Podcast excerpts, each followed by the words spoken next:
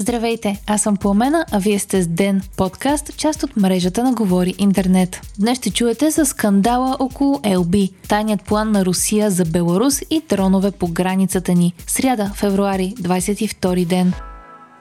Директорът на държавната млекопреработвателна компания LB Булгариком Николай Маринов е бил освободен от поста си ден след като с негова заповед цените на продуктите й бяха намалени. Това обяви Маринов пред BTV, а по информация на Дневник на негово място е бил назначен бившия депутат от има такъв народ Владимир Русев. В началото на седмицата LB Булгариком обяви, че намалява цените на продуктите си в фирмените си магазини. Млеката поевтиняват с между 5 и 10%, а кашкавалът и сиренето с над 30%. Според прес-съобщението на компанията, това е станало възможно, като са балансирали разходите си за производство. По думи на Маринов, вчера в кабинета му е дошъл изпълнителният директор на Държавната консолидационна компания ДКК Венцислав Димитров и му е казал незабавно да напусне работното си място, иначе ще извика полицията. Елби Булгариком е собственост на ДКК.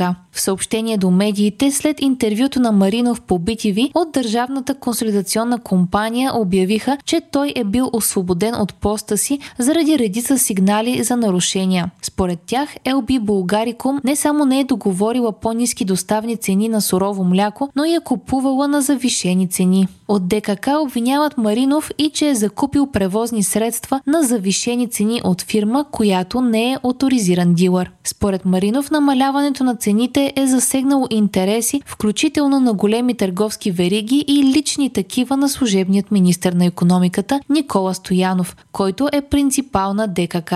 Бившият директор на LB Bulgaricum сподели също, че шефът на компанията е казвал, че ръководството на фирмата не слушало и че му е дадено да разбере, че ако не прокарва определени интереси в дружеството с различни доставчици, включително с спорно качество на млякото, ще има проблеми.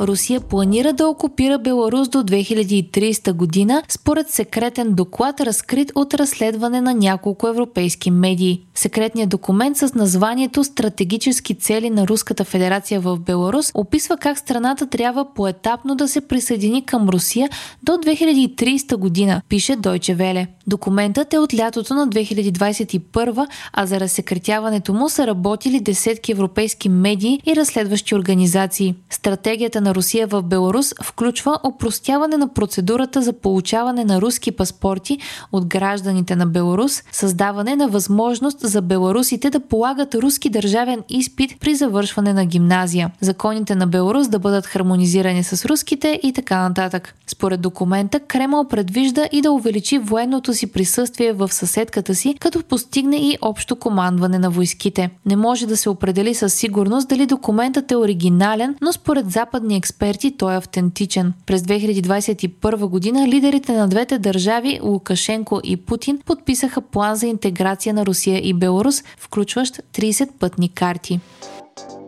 Днес президентът на Русия Владимир Путин е обявил, че китайският му колега Си Цзинпин ще посети Русия и двустранните отношения са достигнали нови висини, предава Reuters. Безпилотни летателни апарати ще следят работата на полицаите ни по границата. Стана ясно от изявление на служебният министр на вътрешните работи Иван Демерджиев. Според него това ще сведе нивата на корупцията по границата до нулата. Европейският съюз вече е отпуснал 141 милиона евро, за да засили охраната по 100 км от границата ни, където няма камери и контрол с технически средства. Очаква се и допълнителна на тази финансова помощ. Дроновете по границата ще извършват и други дейности, освен да следят работата на полицаите.